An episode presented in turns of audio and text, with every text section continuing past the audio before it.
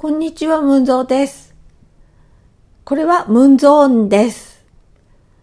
さて、また続きです。これ何の続きかというと、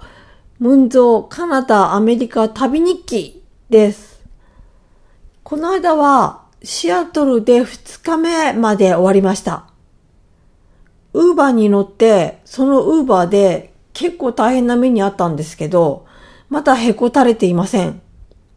とりあえず3日目行きます。3日目は、えっ、ー、と、これは、シアトルにいる間に必ず行こうと思っていた、ボーイングの工場見学、ここに行こうと思いました。で、すごく遠いということもあって、シアトル側からと、あと、バンクーバー側からもツアーが出てます。なんて言うんでしょう、一日日帰りコースとか、そういうのが出てます。ただ、あの、ツアーで行くと、まあ、安心っていうか、まあ楽なのかなとも思ったんですけど、私のその見学のスピードとか、こう、ここでもうちょっとゆっくり休みたいとか、そういうことはもう全く自分の好き勝手はできないので、すごいどうしようか迷ってて、なんとか自分で行こうかなとか思いながら、ただどうしても不安だったんで、その前の日の夜中に、やっぱりツアーに申し込もうと思い立って、ウェブで申し込みできるんですけど、そこにアクセスしてみたんですね。そしたら、もう3日ぐらい後まで全部いっぱいだったんで、ここで帰って、あの、諦めがつきました。もう自分で行くしかないですよね。だから、そこでなんとかこう気持ちを切り替えて、明日は早く起きようと。とにかく早く起きて、まずは移動を確実にして。で、現地で見学ツアーが1日に何回も出てますから、それのなるべく早いやつに入って、で、早く帰ってくる明るいうちにね、それを考えました。で、その日はあの、目覚まし、もちろんかけて寝たんですけど、やっぱり結局起きるのギリギリになって、この時間にはもう出ようと思っていた時間よりは大幅に遅れて、ホステルを飛び出しまして、でもまだ暗いうちです。なので、その辺にこう、ホームレスの人がこう、寝てたりとかしてるんですけど、まあそんなの構ってられないんです。もう本当に急いでる時って構ってられないので、前だけ見て車椅子を自分で押しながら、で、自分の乗りたいバスっていうのは、そこら辺のバス停に全部止まるわけじゃないってことに気がついたのが、もう出た後だったんですね。分かってればね、ホステル出る前に調べておくんですけど、もう出ちゃった後だったんで、もう人に聞くしかないんですね。なので、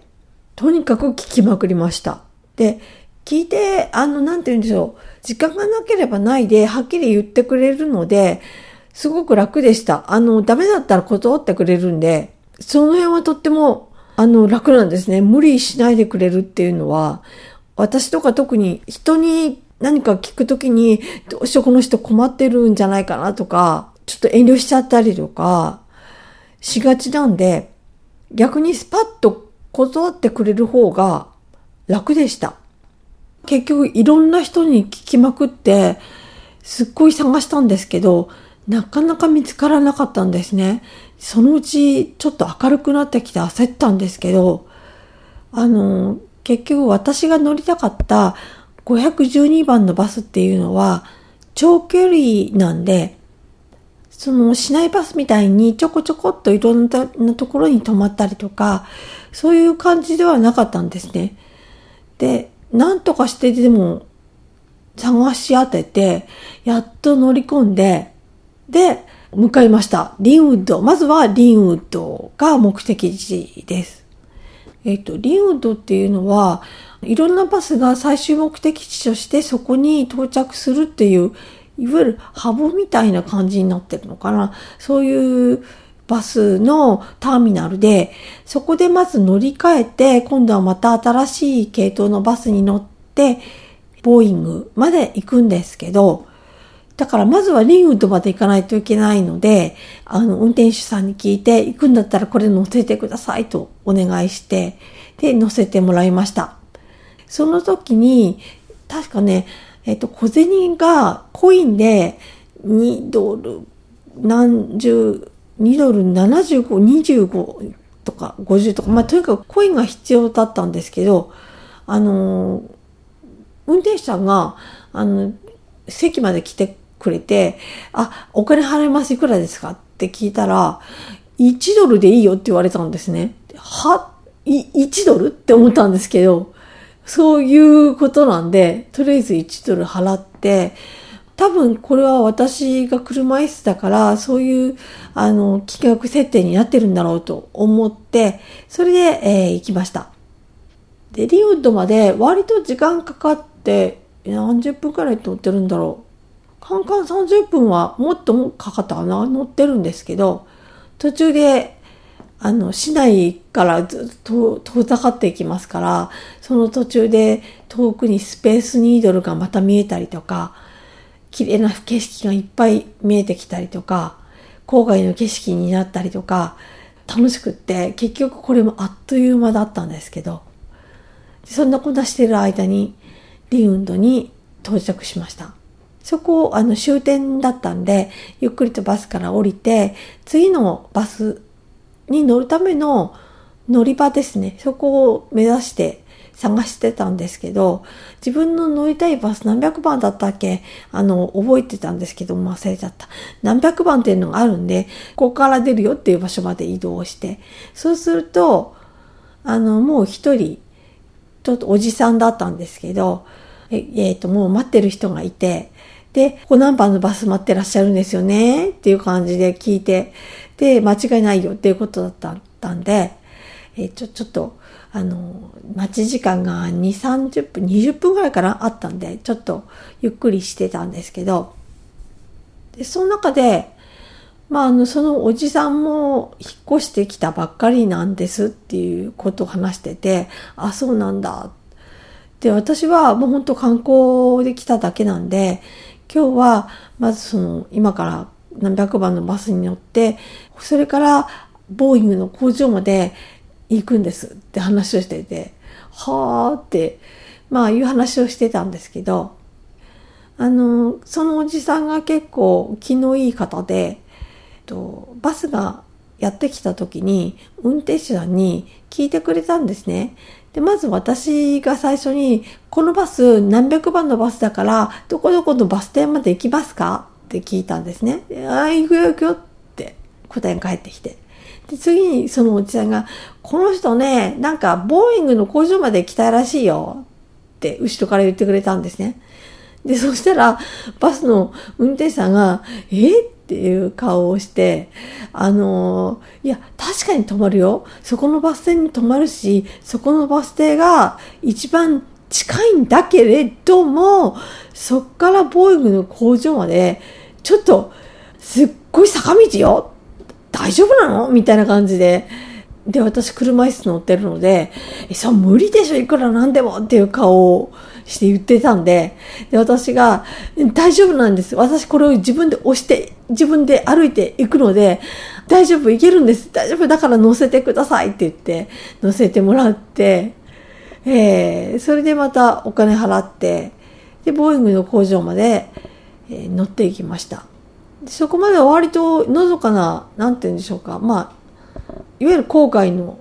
住宅があったりとか、お店があったりとか、のんびりした道を走っていくんですけれども、そのうち、あの、Google マップで何回となく見た、ボーイングまでの一番近いバス停っていうのが見えてきたんですね。で、あ、ここだと思ってたら、あの、運転手さんも私が言ったのを覚えててくれて、ここだよってことで、まあ、頑張っていきなさいよ、みたいな感じで降ろしてくれたんですね。そっからです。あの、一応ね、まあ、また Google マップ出してきて、ボーイングの工場までの、あの、なんて言うんでしょうか、あ歩くマップ出しました。あの、これ貼っておきます。あの、自分のホームページにね、写真と一緒に貼っておきます。スクリーンショットしたので、確かね、13分ぐらいあるんですけど、それね、ものすごい坂道なんです。で、私もすごい坂道っていうのは聞いていたんですけど、自分が車椅子をこう押しながら歩けば、なんとか安定はしていけるだろうという思ってたんで、下り坂よりは上り坂の方がまだマシだなと思っていたんですね。下り坂っていうのはちょっと難しいので、あの、引っ張られちゃうんでね、車輪がゴロゴロっと回って降りていく車椅子を自分でブレーキかけながら何とかして安定させながら行くのってものすごい大変なんで、それなら上りの方がまだ楽なんで、大丈夫だろうと思ってたんですけれども、想像以上の傾斜で、もう本当に急なんです。なんかそれがもうずっと続くんですね。延々と。私、せめて途中で何回か休憩できるような場所を見つけて休憩しながら行こうって思ってたんですけれども、休憩する場所ないんです。まずずっと坂なんで、そこで何とかして車を自分でこうハンドルをギュッと押しながら一旦止めることはできても、そこからあの固定したブレーキをちょっとギアをグギアっていうのかな？ハンドル、ブレーキギアみたいなところをこうギュッと操作するんですけど、そこまで手を伸ばすことがちょっとあの坂道ではできないんですね。しかも、そこの坂道で、たとえその固定したブレーキをギュッと上げたとしても、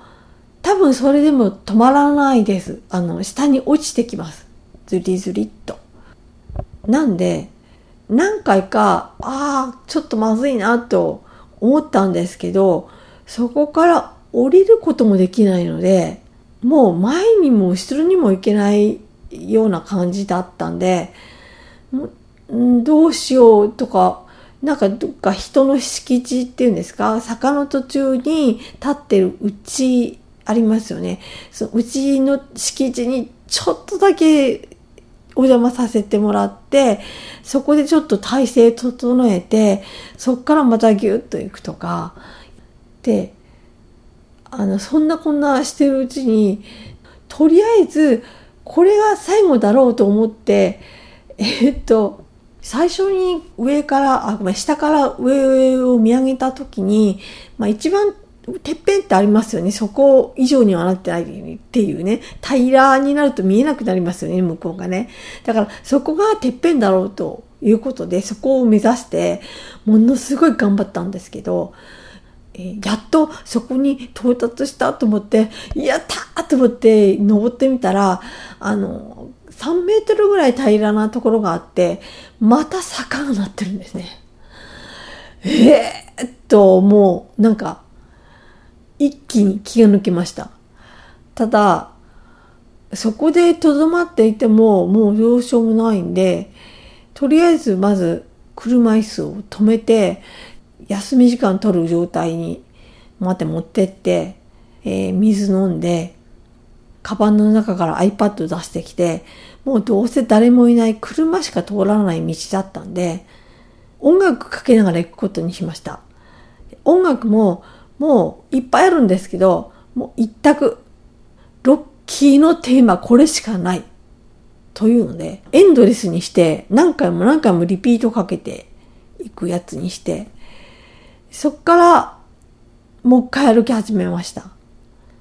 で、そこからまた延々と坂なんですけど、音楽の力っていうのはもう馬鹿にできないです。あの音楽でかなり、かなり力が出ました。それで、やっとやっと、ボーイングの看板が見えてきた時には、もう気持ちの中ではエイドリアンって叫んでるんですね。もう、本当に本当に嬉しくって、もう着いたのと同じですから、もうそのまま帰ってもいいぐらいだったんですけど、せっかく行ったので、ちゃんと行きました。ボーイングの工場までね。で、なんとかして日本語の案内の人いないかなって見たんですけど、残念ながらそこにはいませんでした。なので、受付の方によろよろっと歩いていって、ツアーの時間確かめて、で、おすすめされた時間と、あと、まあ特別展みたいなのもやってたんで、それのチケットを買って、で、一息ついてからツアーに参加しました。まずはその時、期間限定でやっていた特別展なんですけれども、まあ、ここはま省いて、えー、省いて、肝心なその工場見学ですね。これは、まず、写真とか、録音とか、もうすべて全部一切禁止です。なので、自分が持ってる荷物を全部このロッカーがあるんで、そのロッカー暗証番号式で誰でも使えるやつでしたから、このロッカーの空き空いてるところに全部入れて、手ぶらで参加しました。なので、そこの写真とか何も残っていません。で、まず集合場所に行くと、バスに乗り込むんですね。で、バスに乗り込んだ後、そのバスはずらーっと並んだ工場の一角に止まるんです。そこでまたバスを降りて歩いていくと、工場に入る前に、まず歩いて見学できる人と、そうでない人、あるいはその付き添いの人に分かれます。で、私は歩く、全部歩くのは無理ですから、歩かない方のグループに入って、で、えー、そうすると、まずその歩いて見学する人は、一人リーダー、案内の人がいて、えー、ずざずざとそっちに行くんですね。で、私たちは、ちょっと待ってね、というので、待ってると、ゴルフカートみたいなあの、屋根のない、いわゆるゴルフカートです。本当に。7、8人は乗れたと思います。それに乗って、ずっと工場の中に入っていくんですね。で、そこに乗りながら見せてくれるんですけど、ゴルフカートのどこに乗るかは、その人自由で好きなとこに乗れるんで、私一人だったんで、まあ、どこでもいいんだったら絶対運転席の隣ですよね。一番前に乗って、えー、視界何もないです。だから、前の人とか何もない状態で、スカッと気持ちよく見学させてもらいました。途中で歩いてる人たちと合流してエレベーターに乗って、また、あの、2階の方、2階の方っていうのは工場が1階にあって、2階っていうのはその、うーんとね、何て言うの、1階の工場を囲む形の通路っていうのかな。いや、むき出しに出てるバルコニーみたいなのがあるんで、そこを歩いて見学するんですけれども、そこは、あの、貸し出しの車椅子に乗ったり、あ、もちろん自分の車椅子を私は持って行ったんですけど、最初にバスに乗る前に、この車椅子も持って行ってはいけないというもので預けてますから、向こうの貸し出しと車椅子とか、杖とか、そういうので見学しました。で、えっとね、バスに乗って次の工場の場所に行って、また見学して、また戻ってっていう感じで、結構長いこと見学させてもらったんですけど、それが終わって戻ってきました。えー、そこには売店とかもあって、そこの売店でステッカー買ったりとか、いろんなものを買ったんですけど、えっ、ー、と、一番驚いたのは、飛行機の中で、えっ、ー、と、CA さんがよく機内食とか運ぶときに使ってるカートありますよね。そのカートをあの値札貼って売ってたりとか、あとは飛行機のでっかいエンジンをそのまんまあの利用して一人用のソファーになっているものが売られてたりとか、いろいろしたんですけど、高いので全く手が出ませんし、重たいので持って帰れもしないのでやめました。まあ、おとなしくボールペンとステッカー買って帰ったんですけど。で、そこからちょっとゆっくりとお茶飲んだりとかしてたらもういい時間になっちゃったんで、もう帰らなくてはと。ただ、来た道をまた坂降りて帰るのは、とてもちょっともう体が持たないので、やめて、ウーバーです。やっぱりここでもウーバーです。呼ぶことにしまして。で、呼んで、で、そこから一番最寄りの、またバス停まで乗せてってもらったんですね。で、そこから降りた後、またリンウッド行きのバスに乗って、そこからまたダウンタウンまでのバスに乗って帰ってきたんですけど、結構このバスでの工程が、あのね、まあそのバスの工程という、という理由ではなく、違う理由で結構大変なことになってたんですね。えっと、何かというと、まずあの、ボーイングの飛行機見学の時に、喉がすごく乾いてお腹が空いてたんで、ちょっとしたお店に入って、で、ジュースとパンを食べてたんですね。で、ジュースがすっごい余っちゃって、もうお腹いっぱいになっちゃったんで、まあ、蓋閉めて、ちょうどスクリューでギューッと蓋閉められるタイプだったんで、閉めて、リュックに入れて、クランベリージュースなんですけど、持って帰ってきました。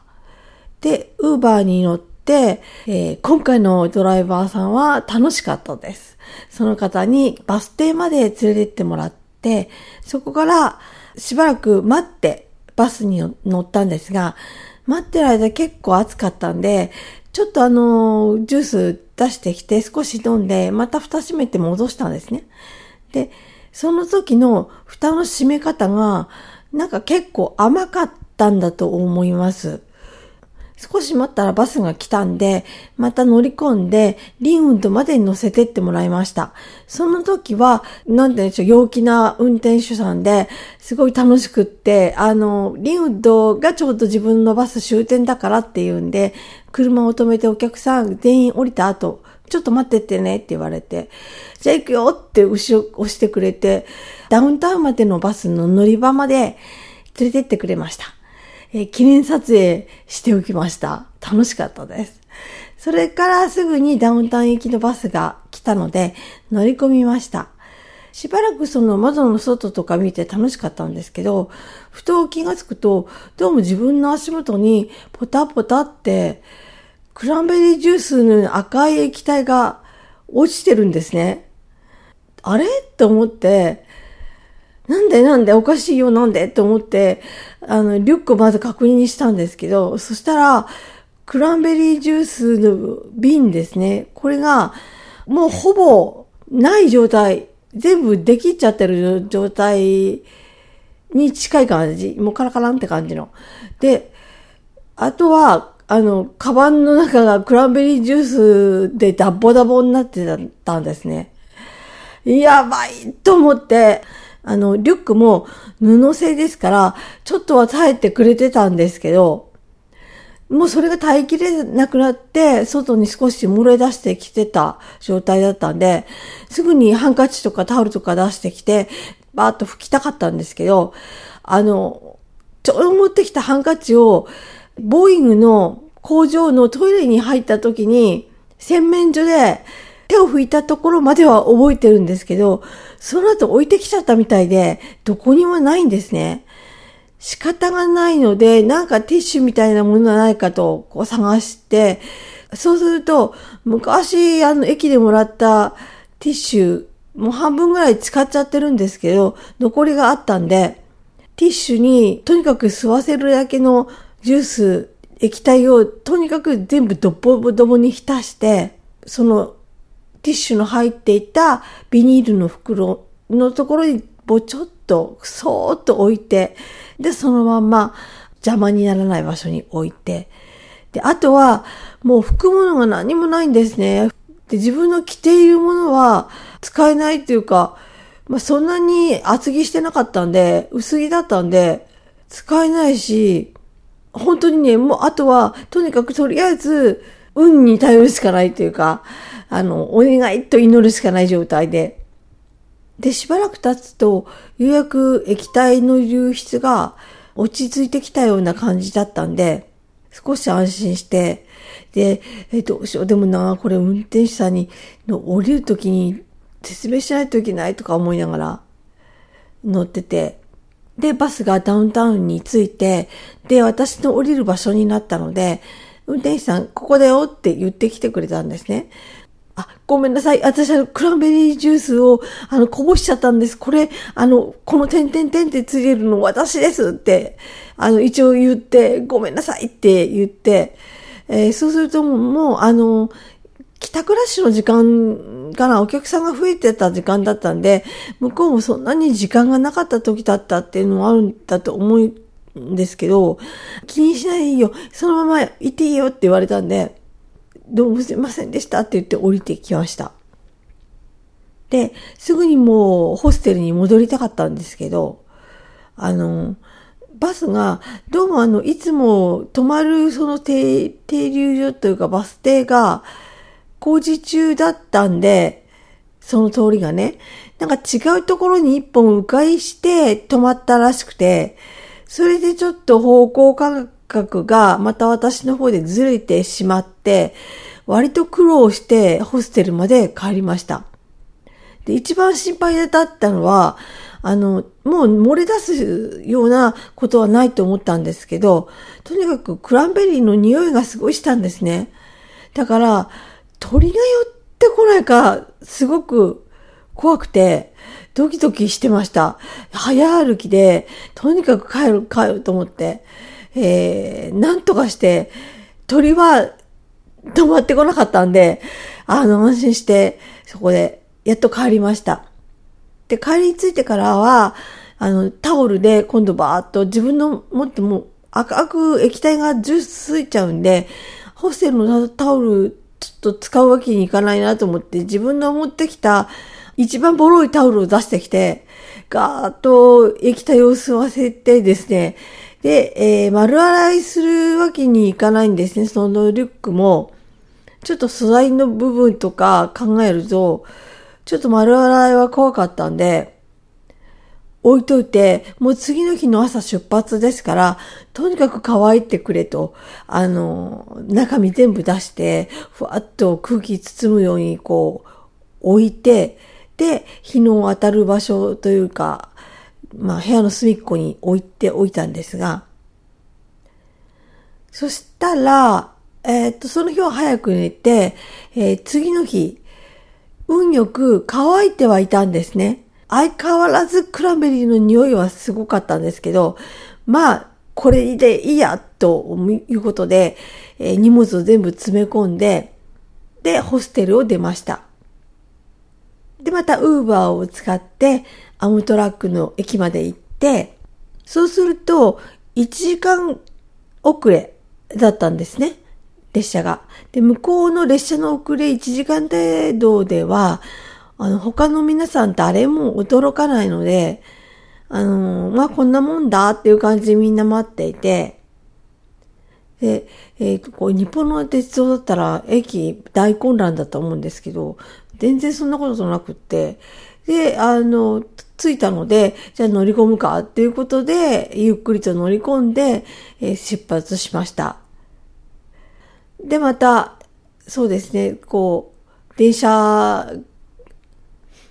で、また電車の駅から見える景色をずっと見ながら、今度は自分の席だけじゃなくって、ラウンジカーって言って、あの、食事を、まあ、テイクアウトの食事ばっかりしか売ってないんですけど、それを例えば、ここの場所で食べてくださいねっていうテーブルばっかりのラウンジカーがあるんですね。で、そこ行って、ゆっくりと水飲みながら過ごして、結構ゆったりした場所だったんで、ゆっくりさせてもらったりとか、まあ、お目当てのクランベリー、じゃ、クランベリーじゃないよ。お目当てのクラムチャウダー、これ食べたかったんですけど、これは夕方からしかやらないメニューみたいで、あ、午後かな？しか。で、私の乗ったのは、あの、午前中の便だったんで、やってなくて、買えなくて、ちょっと悔しかったです。で、えー、っと、無事列車がバンクーバーに着いて、バンクーバー駅に着いてから今度入国検査を受けて、それで外に出ました。で、外に出た頃は、どうも列車が2時間ぐらい遅れてたみたいで、その時、雪村さんが駅まで、あの、迎えに来てくれてたんですね。結構、結構な時間待ってたらしくって、お腹ペコペコだったみたいです。どうも、失礼しました。ありがとうございました。その後は、バンクーバーの街を、あのー、街はね、まあ、ちょっと借りたものを返しに行っただけ、まあ、ちょっと借りた、あの、USA Wi-Fi っていうんですか？レンタル屋さんに返しに行っただけなんですけど、その後ちょっと、あの、バンクーバーのある島じゃなくて、その、えー、っと、海というか、川というか、を隔てた向こう岸にまた島があるんで、そっち側にフェリーで行って、そこでちょっと念願のクラムチャウダーを買ったり、食べたりとかして、で、えー、夕方になって、雪村さんの家に泊めてもらいに行きました。そこで、最後一泊して、最終的に次の日の朝、雨が降っていたので、本当はあの、電車で行く予定だったんですけど、えの、雪村さんの旦那さんが送ってくれました。車で。で、えー、ワンクーバーの空港に着いて、国際線に乗り込んで、で、えー、成田に無事到着。ここも結構私にとってはあっという間でした。あのー、私の隣がちょうど赤ちゃん連れたお母さんで、で、私は一番通路側だったんですけれども、通路を挟んだ隣が、今度は赤ちゃんを二人連れた、えー、ご夫婦二人。すっごい大変そうでした。交代で。しかもその赤ちゃんも、えっとね、双子ちゃんではないかなと思うんですけど、多分年子ぐらいの、もうと両方ともすっごい手のかかる赤ちゃんで、あのー、わ、わ、すごいとこ座っちゃったって最初思ったんですけど、飛行機って結構音がうるさいんで、赤ちゃんぐずろうが泣こうが私にはそんなに聞こえないというか、あのー、そんな気にならないし、どっちかっていうと、あ、大変だなっていう感じの方が強かったですね。それで帰ってきて、で、えっ、ー、と、羽田から今度乗り換えて小松空港に到着して、で、小松空港で、たまたまあの、ムンジで、えっ、と、小松空港で、たまたまその日、夫がですね、東京に出張していたので、あの、羽田で待ち合わせることを一瞬考えたんですけど、私はもう ANA で撮ってたんですね。もうそれがいっぱいだったっていうことで、彼は JAL だったんで、20分ぐらい差がって、私の方が先に小松に着いたんで、なので、こうみんなが迎えに来る場所で、私も、あの、夫が出てくるのを待って、なんかわかんないけど、お帰りなさいとか声をかけて、一緒に福井に戻ってきました。これで一応行ってから帰るまでは大体のことはお話ししたと思います。あとは、ざっとした感想とか、あの、感じたことをお話しできるかなと思うんですけど、これはまた、今度のことに、なんだ、なります。はい、長いことありがとうございました。それではまたね